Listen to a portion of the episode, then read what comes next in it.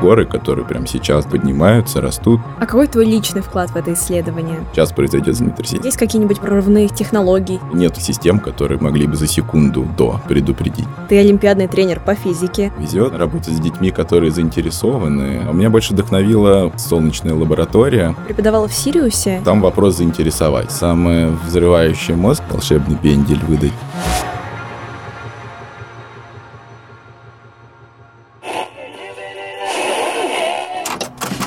Всем привет, меня зовут Анастасия Гуляева, я сценарист и ведущая медиапроекта «В мире ученых». Вы слушаете наш одноименный подкаст, гости которого – успешные молодые ученые. С героями проекта мы говорим о построении карьеры в науке, перспективах, трудностях профессии, хобби, увлечениях, а также даем советы тем, кто только начинает свой научный путь.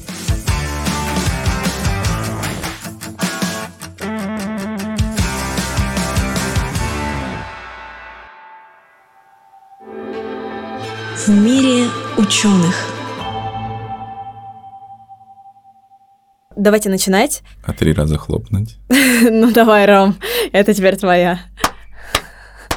Рада приветствовать нашего гостя, научный сотрудник Института физики Земли имени Шмидта Российской Академии Наук, преподаватель и олимпиадный тренер по физике Роман Алексеев. Привет-привет. Здравствуйте, добрый день.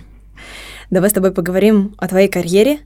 Ты закончил физический факультет МГУ имени Ломоносова, обучался на кафедре физики Земли и уже со 2-го курса начал заниматься наукой. Чем тебя заинтересовала эта специальность?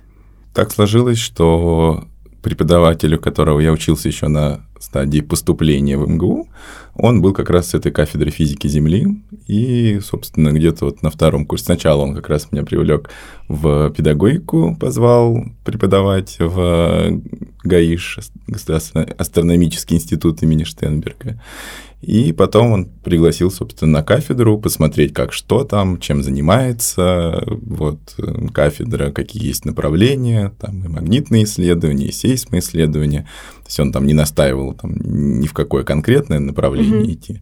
Вот, но я пришел, познакомился, пообщались с преподавателями, которые на этой кафедре есть, и мне понравились там определенные идеи, потому что, ну, было очень интересно, потому что там у преподавателя одного был сейсмодатчик, который был установлен прямо в подвале физического факультета, и он нам показывал классную зависимость, что, посмотрите, график по микросейсмичности, можно было понять, там, когда метро начинает ходить, когда метро закончило ходить, когда там во сколько пара начинается, потому что к этому... Не, звонки нет, а именно топот людей по количеству шагающих, что вот там ближе к 9 утра там фон повышается. Вот, потом, когда пары заканчиваются, и вот когда метро перестало ходить, вот такие все вот эти штуковины он нам прям показал, такие, о, ничего себе, и классно, и прям это заинтересовало, и я, да, вот, собственно, остался на кафедре, потом уже пошел в институт тоже достаточно скоро уже физики Земли. Там был сначала в роли инженера, то есть это не то чтобы научная деятельность прям какая-то великая, а вот это там что-то посчитать, что-то какую-то программку написать небольшую для удобства счета, вот. Ну и параллельно мне давали там статьи почитать, что-то посмотреть, на конференции я ходил, еще пока не участвовал, но пока как слушатель. И да, втягивался в эту работу, и так, собственно, и сложилось. Да, все с чего-то начинают. Я знаю, что основная тема твоих исследований – это Тибет и Гималаи. Когда я изучала твои публикации, часто встречалась в названиях такая фраза «Эволюция гималайско-тибетского орогена». Давай объясним слушателям и, в принципе, мне, что это значит. Ну, на самом деле, это немножко выдуманная нами история, потому что обычно делят все-таки это два этих региона, Гималай и Тибет. Они как две отдельные структуры можно изучать, они там разные по временным разным параметрам, разные исторически складывались. Естественно, они разные по форме, потому что Тибет, он такой более платообразный, Гималай как раз это все вот эти острые пики, там большие высоты и так далее. Но поскольку у меня такой большой регион, такое название, как Высокая Азия, вот, это огромный регион, там, включающий как раз почти весь Китай, там половина Индии с одной стороны, там с другой стороны Тянь-Шань туда и выше. Ну, в общем, вот много чего там включено. Да, большой-большой регион. И как бы на самом деле исследую весь его, вот, но поскольку Тибет-Гималай там самые такие две зоны, в которых много чего интересного, поэтому я так углубляюсь именно в них, то есть конкретно говорю про Тибет-Гималай. Вот. Ну, аэроген – это, собственно, один из этапов поднятия структур и считается самым молодым поднятием. Поэтому это горы, которые прямо сейчас, в данный момент, там, поднимаются, растут, и такое у них название. Да. В процессе образования находятся. Да, да. То есть это не финальная какая-то стадия, это вот процесс, еще что будет дальше с ними, это вот тоже как одна из задач того, что, чем я занимаюсь тоже. То есть это моделирование того, что будет происходить дальше с этим регионом, в частности. Вот, как раз о моделировании. Одно из выступлений звучало так. Глобальная модель гималайско-тибетского аэрогена. И, насколько я понимаю, это ваша научная группа была первая, которая провела такое исследование, построила такую модель? Нет, мы не первые открыватели далеко. Конечно, там существует множество моделей, и существуют модели, которые чисто кинематические. Это модели, когда задают границы, и дальше там, к ним прикладывают какие-то скорости и смотрят, как эти границы меняются. Ну, то есть, условно, мы берем бумажку, ее сжимаем и смотрим, как эти горы растут, не обращая внимания на то, что внутри происходит. Это такие кинематические модели. Есть динамические модели, в которых уже силы учитываются определенные. За счет вот наших данных по напряженно-деформированному состоянию, которое мы получаем из сейсмических данных, мы получили интересные результаты, которые можно интерпретировать таким образом, что модели, которые уже существуют, мы как бы их подправляем чуть-чуть с точки зрения сроков, там, кто, в какой момент произошло поднятие, на каком этапе.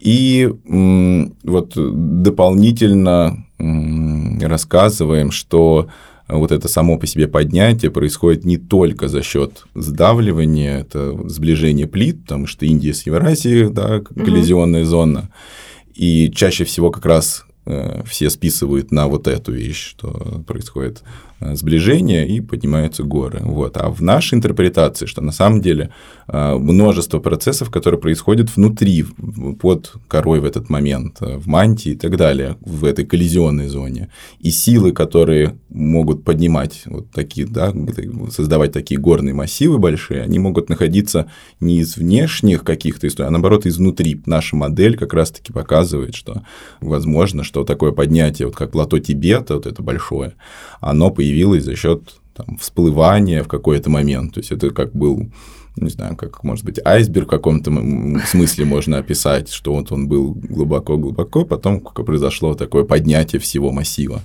Вот, и это произошло одномоментно, потому что само вот Тибет, если вообще все потом попутешествовать, я там не бывал, к сожалению, не получилось из-за коронавируса, мы не поехали туда, но в целом, если там посмотреть по рельефу, это платообразная такая структура, вот, и это как раз подсказывает, что не может платообразная какая-то рельеф появляться, если это не вместе, не одновременно все происходит. Ну да, логично. Да, вот. Ну вот, собственно, как раз наши данные, вот, по нашим данным получается, что это именно за счет внутренних сил происходит. Вот эти данные, сейсмические данные, мы показываем в видеовыпуске, правильно? Да. Вы в видеовыпуске увидите, как раз считается вот этот метод, который разработан в нашей лаборатории Ребецким Юрием Леонидовичем. Это его метод, собственно, да. И мы его используем для получения вот этих данных. А какой твой личный вклад в это исследование? Что ты считал, смотрел, ездил? Абсолютно полностью я занимался этим регионом. То есть, да, метод, который вот обсчитывает эти данные, это вот Юрий Леонидович создал, там продолжает его улучшать, да, там совершенствуется этот метод. Вот, я его использовал для конкретного региона, то есть я собрал все данные, которые нужно, чтобы посчитать, я провел эти расчеты, собственно, построил, интерпретировал и дальше создал именно физическую модель, поскольку я не, в большей степени, да, физик, вот, я постарался создать модель, которая бы с точки зрения сил описывала бы всю вот эту вот структуру. То есть какие силы необходимы, даже попытался оценить величину этих сил, хотя это очень сложная история, вот, но можно, там есть определенные методы, которые это позволяют делать. Вот, и, собственно, рассчитал, то есть создал вот эту модель, там она, начиная где-то с периода там, 30 миллионов лет назад до нынешнего времени, да, то есть там мы использовали не только, естественно, наши данные, но и данные других исследований, вот, и да, создали такую вот глобальную модель. То есть, да, моя задача была именно с точки зрения физики это дело рассчитать. Слушай, очень интересно. Ром, кому как не геофизику задать этот вопрос, который меня очень интересует, но начнем с предисловия. Не так давно весь мир был потрясен сильнейшим за последние примерно 90 лет землетрясением, которое произошло в Турции и Сирии. И на днях произошел оползень в Грузии, и, как говорят новости, люди не получали оповещений об опасности от Минприроды и других ведомств. И, собственно, вопрос. Научилась ли современная геофизика как-то предсказывать подобные события? Существуют методы оценки краткосрочных событий, то есть там есть среднесрочный прогноз, долгосрочный, краткосрочный. Понятно, что вот краткосрочно самая сложная задача, до сих пор прям точных методов не существует, ну потому что существует огромное число предвестников, которые могут сработать там, в этот раз или сработать даже да, 3 раза, какие-то предвестники покажут, что сейчас произойдет землетрясение, сработает 10 раз, на 11 не сработает. Ну, то есть и таких предвестников огромное число. Не получается просто так собрать все воедино, чтобы можно было предсказать. И, собственно, то, что не срабатывают системы там, безопасности в каких-то странах, потому что ну, собственно, они в основном уже работают на постфактум, что начинается землетрясение, и они включаются в работу.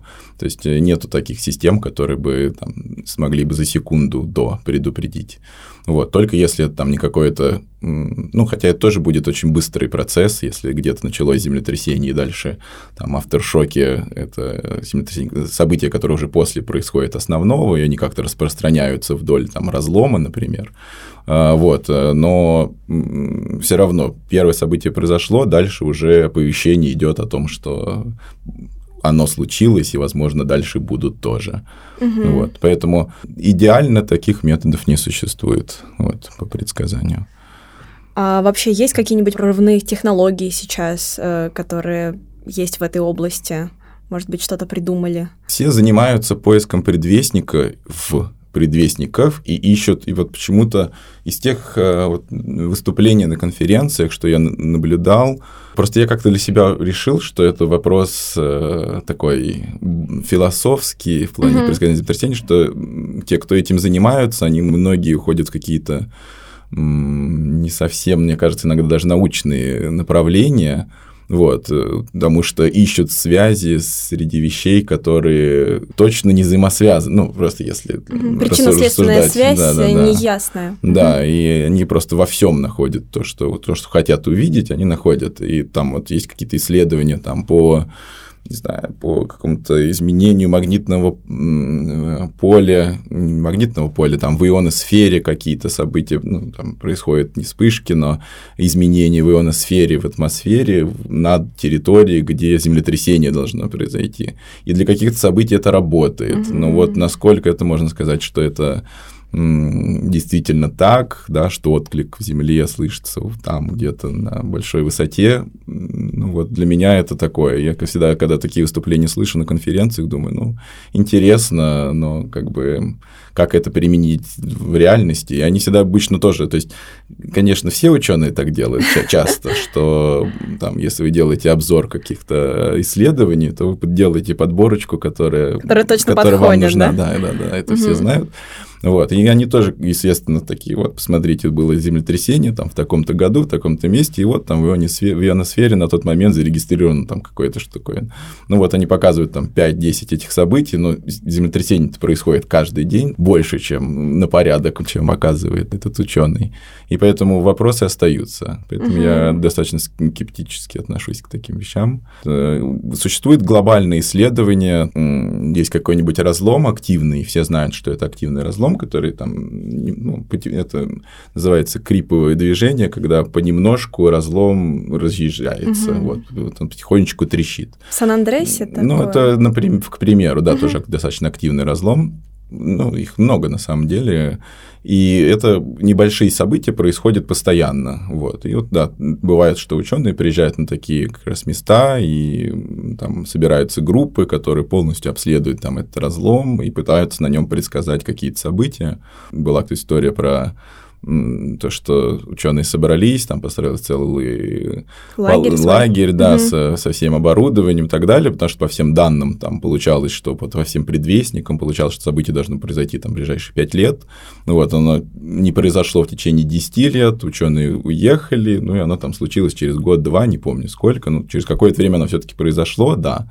Вот, но не так, как было предсказано вот изначально. Но им не удалось собрать какие-то информации. Они оставили какие-то, то есть там обычно, когда приезжают исследовать тот или иной регион, это ставятся сейсмодатчики по всей области, по всему периметру, то есть магнитодатчики какие-нибудь ставятся и так далее. То есть они остались, данные получить удалось все равно какие-то, но вопрос того, что точность предсказания, это, да, мы про это говорим, что насколько она хороша, то есть даже вкратце, это вопрос к краткосрочному прогнозу. К долгосрочному там более-менее хорошо, но там и порядок по времени совсем другой, то есть это десятки лет. Вот, и да, в таком интервале предсказать что-то можно. Ну да. Если через 10 лет произойдет, а произойдет через 11, вроде близко сказали, ну, нет, да? Понятно, да, да. В мире ученых. Что ж, давай перейдем с тобой ко второй теме. Большой теме в твоей жизни – это преподавание. Ты олимпиадный тренер по физике, готовил московскую сборную к Всероссийской олимпиаде школьников. Почему ты решил преподавать в узкой специфике олимпиад?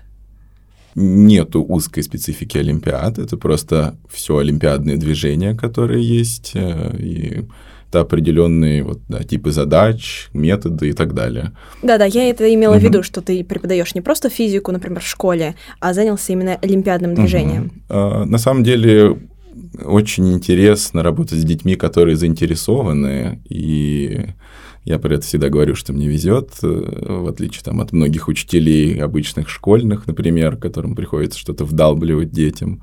Вот, ко мне приходят ребята, которые уже хотят сами тянутся, им только подавай интересное что-то новое. Вот, конечно, это тоже, безусловно, определенные сложности добавляет, но это такой, от этого драйв получаешь, и хочется в этом направлении работать, вот, поэтому это интересно. А сам ты участвовал когда-нибудь в Олимпиаде, будучи школьником или студентом? Я участвовал, да, в перечневых олимпиадах, это, которые сейчас называются перечневые, которые при университете, то есть тогда это была Ломоносовская Олимпиада, она до сих пор существует, вот, и я в ней участвовал, да, в качестве школьника на тот момент. Тебя это вдохновило как-то на дальнейшее? Или наоборот? Ну, на самом деле, она своеобразная, эта Олимпиада Ломоносовская. Меня больше вдохновило занятие у нас в школе, была такая, называлась «Солнечная лаборатория», куда приходило там буквально 3-5 детей, и там мы работали с какими-то солнечными панельками, какие-то микроопыты проводили с водой, там, ну, в общем, такими маленькими интересными вещами буквально там на час собирались, да-да-да. Даже толком задач никаких не решали, просто смотрели что-то интересное. Вот это меня больше, наверное, как-то вдохновило. Что-то прикладное, да. Я знаю, что ты еще преподавала в Сириусе. Это образовательный центр поддержки одаренных детей. Какая специфика преподавания в подобных центрах? Там система такая, наверное, ну, да, кто знает, тот знает, что там поток, там есть несколько потоков детей, заезжают там спортсмены, дети из искусства и вот как раз научная смена. И они все втроем, эти три смены, там каждый своим делом занимается, и мы, да, преподавали и вели там для детей, которые не из научной смены тоже. И ну, там вопрос заинтересовать, то есть там вот это вот прийти, пожонглировать какими-нибудь интересными фактами, показать какие-нибудь смешные картиночки, там оптические иллюзии, что-нибудь такое, ну, на самом деле практически да, то есть привлечь, ну, очень сложно, там приезжает какая-нибудь команда хоккеистов, они прям там живут и там же тренируются, там же это объекты вот эти сочинские, олимпиадные, и вот сидит хоккеист, ему сказали, иди на лекцию по физике, и вот он идет, и что ему там, ну, что он хочет услышать, или чем его заинтересовать. Ну, только вот такими вот действительно новыми интересными вещами, вот, которые он посмотрит, хотя бы так скажем, взгляд не бросят на доску и сразу обратно в телефон, а, так скажем, остановится и подумает, что это такое интересное. Поэтому мемы — это тоже рабочая, да, тема. Но в Сириусе есть не только смены, но я знаю, что ты еще преподавал в качестве тренера, собственно, олимпиад, то есть вы готовили сборную там. Да. Были заезды. На самом деле конкретное место не принципиально, просто берется сборная перед каким-то региональным этапом или финальным этапом, заключительным этапом Всероссийской олимпиады вывозится на там, 10 дней, 12 дней, недель на 2, и, собственно, там им по классам читается определенные курсы, которые потенциально, темы, которые потенциально могут быть вот на финале, вот, начитываются и сложные задачи, и какие-то методы, которые еще не разбирались, в общем, все вот это рассматривается. Поэтому, да, это вот Сириус, это была просто как база для подготовки к финалу или там к региону, я сейчас уже не помню. А у тебя большой опыт уже в этом, а как стать олимпиадным тренером? Олимпиадным тренером. Но у нас сейчас такая, мне кажется, здоровая система сложилась с тем, что многие ребята, кто проходит через вот эти все подготовительные сборы, вот через всю эту сборную Москвы и прочие все мероприятия, они когда выпускаются из школы, поступают в вуз, они приходят к нам в качестве ассистентов, в качестве помощников преподавателей в начале, вот, потом становятся, да, уже переходят в ранг самих преподавателей постепенно. Извне могут к вам прийти? Потенциально, да, могут, наверное, такие точно случаи есть, да, люди приходят, кто интересуется, начинают вести там, может быть, сначала каких-то младших классов, потихонечку втягиваются, да, и становятся уже, да, преподавателем. Это же не статус официально закрепленный, да, там тренер сборной Москвы. Это тренера есть действительно там у спортсменов, а тут, как бы это называется, тренер сборной Москвы, но формально это не так, да? Но вообще это звучит престижно, олимпиадный тренер.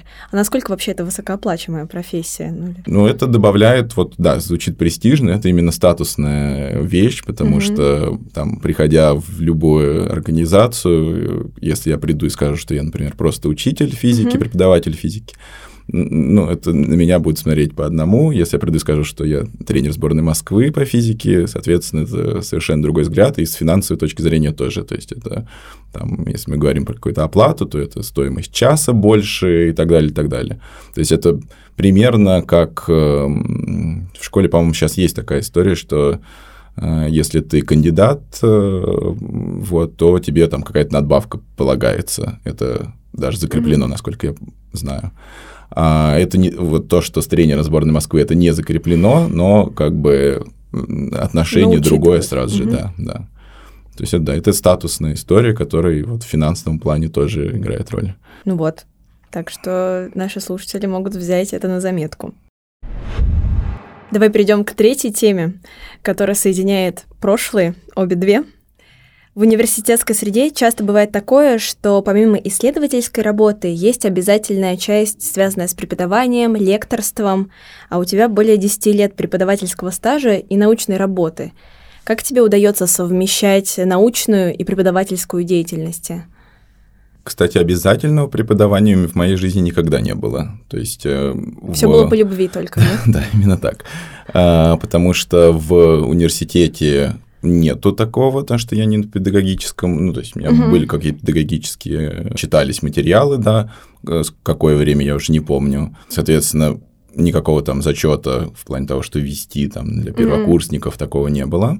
Потом в моем институте, где научно-исследовательский институт, там я без аспирантуры учился, точнее, работал сразу. Я пошел сразу работать, потому что сдал экзамены экстерном, эти аспирантские. Вот, и это, соответственно, отменило мне то, что нужно обязательную часть. Да, можно преподавать, где обязан преподавать. Вот, поэтому нигде меня не заставляли. И, собственно, вот то, что я последнее время пытаюсь, привлечь детей на проекты в институт, потому что вот у нас как-то научно-исследовательские институты, они как-то прям очень особняком от детей, вот именно школьников находятся.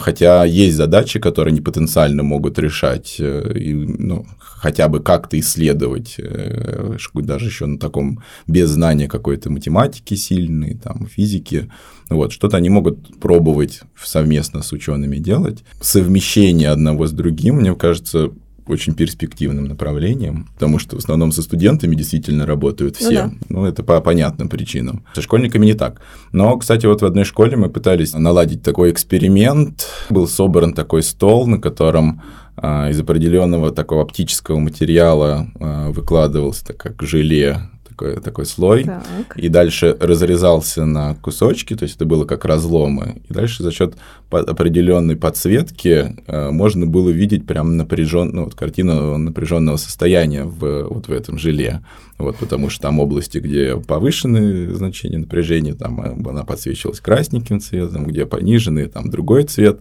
ну там определенные эффекты, на определенных эффектах это работало, и вот, собственно, поставили вот этот прибор в школе, и дети сами там пытались вот это вот сначала намесить, чтобы вот это желе получилось, потом вот правильно свет выстроить и так далее, и так далее. И у них прям было практически... Но это вот опять же, это хорошее общение со школой было. То есть школа разрешила выделить, в программу внести вот эти часы как бы научной деятельности, что они там, не помню, то ли раз в неделю, то ли два раза в неделю на 2 часа приходили, вот и вот этим всем занимались.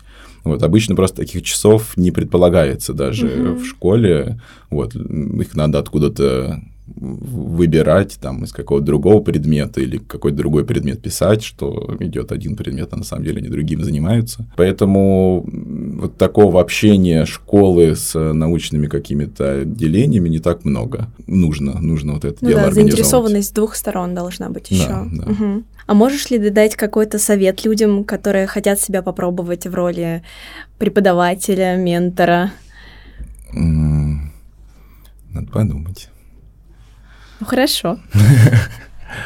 Если преподавание, да, мы детям говорим именно, формат нынешней школы может отпугнуть человека. Вот если он не чувствует там вот какую-то связь с детьми, что-нибудь такое, что вот прям ему комфортно, хорошо с ними общаться, что ему нравится физика и, может быть, нравится про нее рассказывать, вот он придет в эту школу, где будет там 30-40 человек перед ним сидеть, и, может быть, он один раз это все послушает, попробует что-то в этом шквале рассказать и поймет, что нет, не стоит. То есть это может быть отпугнуть.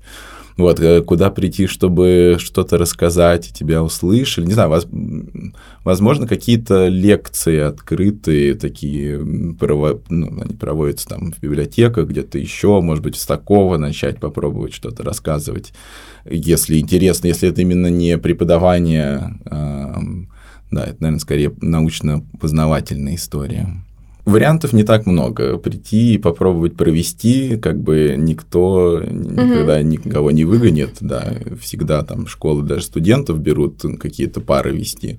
Вот, можно начинать во многих школах, особенно физмат направления, организована как-то работа с ассистентом, что есть преподаватель, и прямо на занятии с ним же сидит ассистент, вот, который там помогает что-то проверять, если он там быстро какую-нибудь пятиминутку дал преподаватель, то, соответственно, быстро проверить результаты, например, вот, потом просто следит за тем, что преподаватель рассказывает, чтобы потом уже с домашками разбираться и так далее. И, может быть, перейти вот на такую, да, вещь, посмотреть сначала, как вот человек ведет занятия вот там у этих же самых 30 детей, потом там часть урока преподаватель может предоставлять ассистенту, там что-то рассказать, какую-то задачу или какой-то метод, и вот он, соответственно, расскажет и попробует это дело провести.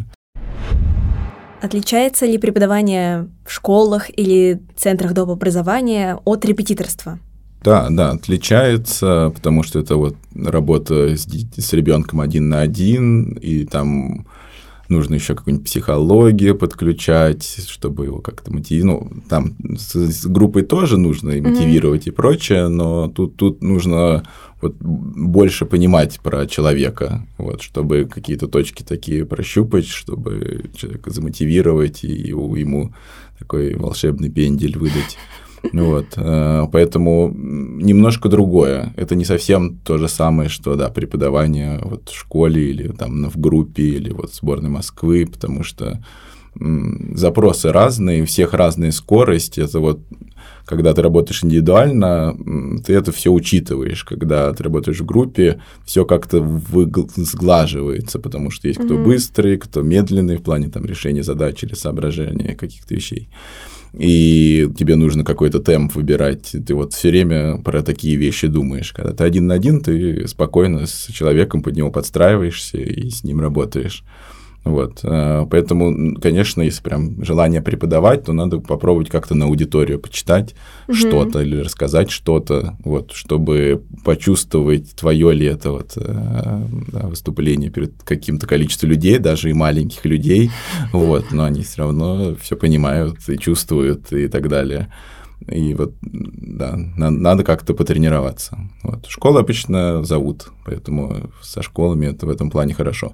Конечно, вот опять же, сборная Москвы и вот олимпиадная вот эта вся система, она тоже хороша тем для начинающих, что ребята, кто приходят, например, первокурсники после выпуска из школы, они пришли преподавать, и они приходят, например, какие-нибудь практикумы проводить. А практикум – это что? Это когда там ребенку выдали какое-нибудь оборудование и говорят, вот, собери его сам и что-нибудь еще и померь.